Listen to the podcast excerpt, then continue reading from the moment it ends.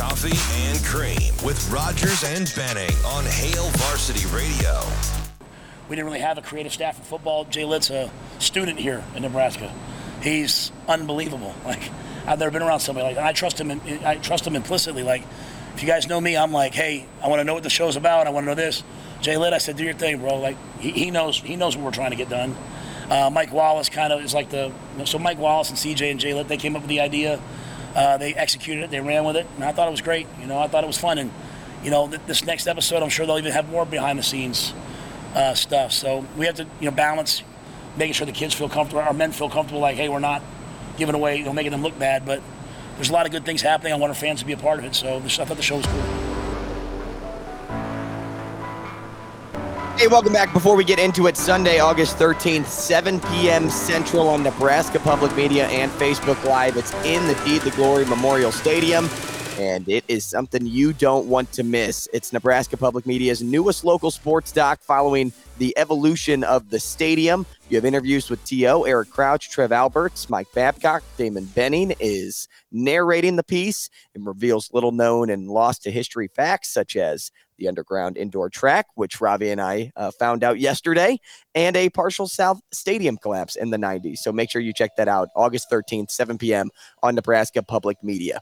Over the weekend, Ravi, I was asked, how long is Matt Rhule going to be at Nebraska? And you know, I'm I'm quick to defend Coach Rhule right now because I think I have a good gauge on it. Mm-hmm. He's not going anywhere anytime soon, and there's a couple of reasons for it. One, I feel like he tried and failed enough to know where he wants to be. So he he was at Temple and he and he went up the ladder. And I used kind of this analogy way back when. When he was at Temple, you know, he was driving, right? But then when he stopped for gas, it was kind of like a okay, now I'm gonna stop at Baylor. And now I'm gonna drive a little bit. And then okay, I need gas again. So I'm gonna stop in Carolina. And so like he was stopping at so many different points to where it was like he was always trying to get somewhere, be be somebody different or or be somebody new, Mhm. and he was reaching his goal. Everybody wants to be an NFL head coach. If you're a if you're a football coach, the dream is to be an NFL head coach someday. Everybody. Well, then it didn't work out the way he thought it would, Yeah. or that he wanted it to. Yeah. So when he comes to Nebraska now and he signs a massive deal, a long term contract, Mhm. that's reason number one why I am 95% sure that he's not going anywhere anytime soon in regards to f- finishing out his contract and maybe staying here even longer than people think if and when he's successful.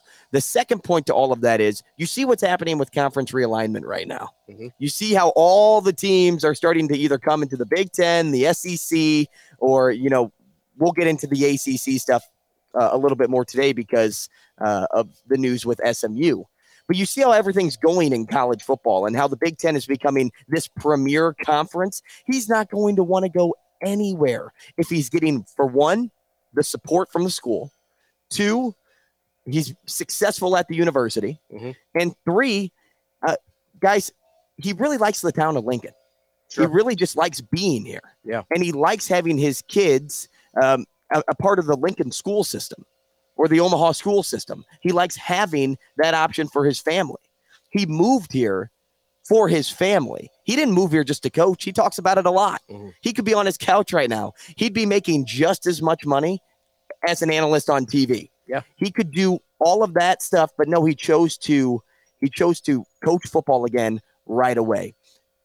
He wants to be here. And so that's the point that I push across with everybody is you look, it's easy to say, yeah, he's jumped around from spot to spot, but he also reached his peak and now he's coming back down to or he's if if you say he didn't reach his peak, say there's a, t- a, a you know a, a peak a little bit further up where like that's ultimately where he knows he can be, he wants to be, that's where he is today. Yeah, so I think the Carolina experience for Matt Rhule gave him really good perspective on who he wants to be in this profession. And you know, it's not just because he wasn't successful, but I think he wasn't successful because what he enjoys and is good at isn't necessarily what the NFL values as a head coach or needs as a head coach, right? I think he realized he's more teacher than he is coach. He's more leader than he is coach.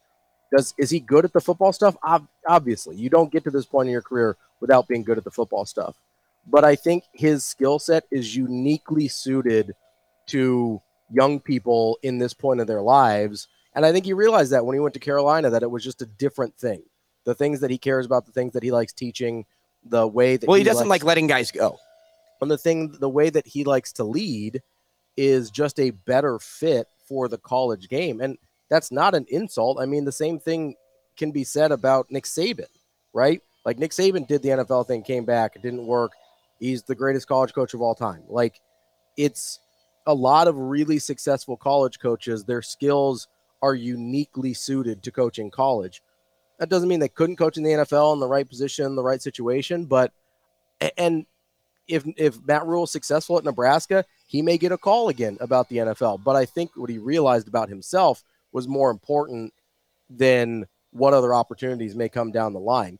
And when you take the NFL off the table, which I think we can, I don't know that there's other college jobs that would necessarily appeal to him in a way that would take him away from Nebraska. The one that everybody would be worried about, obviously, is Penn State, um, obviously where he went to school and everything. But James Franklin's not going anywhere. I mean, he keeps signing extensions. He's he's there for the long and term. He's successful there. Yeah, and he's successful there. He's there for the long term. So I mean, maybe you're talking about several years down the line if James. But how much is how much is Penn State but- an upgrade if Nebraska is good again? Well, that's the thing. If you get Nebraska rolling, which is that's the whole presumption here, right? Because obviously, if he doesn't win at Nebraska, he's not going to be here very Mhm. long. That's just how it works. But assuming that they get to a certain level of winning again, even if it's you know consistently eight nine games a year. Yeah, i i I don't know how much better of a job Penn State is than Nebraska. You know, people say Lincoln's hard to get to. Try getting to Happy Valley. like that place is a is a I believe multiple hour drive mm-hmm. from the nearest airport.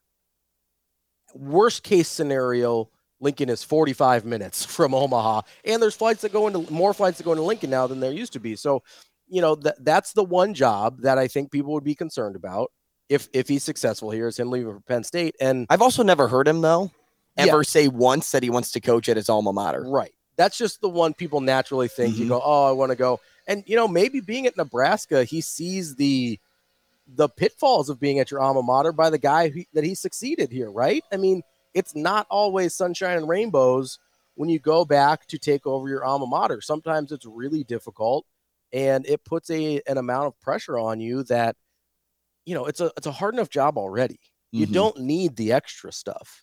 And you know, it it's it's not like you know he's from New York originally. He ended up moving to Pennsylvania uh, during his youth. Like it's not like he was born and raised in Pennsylvania. It's not like he grew up in Happy Valley necessarily. And so, you know, it's it's a little bit different. I just, if I had to bet on it, I would say he's here for the long haul. Well, and Coach Rhule's all about Nebraska nice. He's all about his family and, Sure. and being in a in a place that uh, you know people treat you with a lot of respect. Yeah. you don't get that too often up in the Northeast, um, and I I know that A little bit different. not only from experience, Yeah. but even when talking to Tony White in the offseason, I, I asked him about, you know, what what's your big like what's the thing you notice most about changing from Syracuse to Mm-hmm. to Lincoln? And he's like, the first thing out of his mouth was the people are much nicer. right. So people just like to, you like to feel good and you also like to be respected. Sure. And you you just like when people talk to you i- in a nice tone versus like, hey, I'm always out to get you Also, and like, so uh, you know i i think about that too from like the family approach the family point of view yeah, if you if you're a Nebraska coach and you're winning here, it's hard to find a better place to be. You know, like yes, if you with better tradition with with whatever I just mean a I don't know if you can I just mean a better lifestyle. Like if you're winning here, the life that you get to lead is pretty great.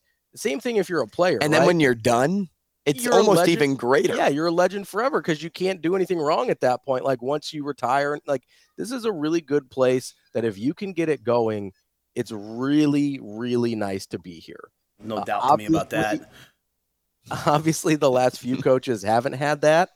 Um, but if you kind of ingratiate yourself with the community the way he has, and again, the X factor here is is wins. If he doesn't get wins, it doesn't matter how long he wants to be here. He's only going to be here for a certain amount of time. If he doesn't get wins, yeah, it becomes a much less I don't want to say hospitable because people aren't going to be outwardly mean if they see Matt Rhule on the street, right? I don't think, not most people, but it's a really great place to be and live if you can get this thing going at all. Now, I, I, teased that we would get into realignment chatter. Let's do that next because there's something on my mind that I want to get to. Um, and I also would like to share a couple of these athlete diaries that I've uh, compiled. But something you said yesterday that really piqued my interest. You said you believe the ACC is in a better place right now than the Big 12. I want to know your reasoning yeah. for that when we come back. Stick around, more CNC after the break.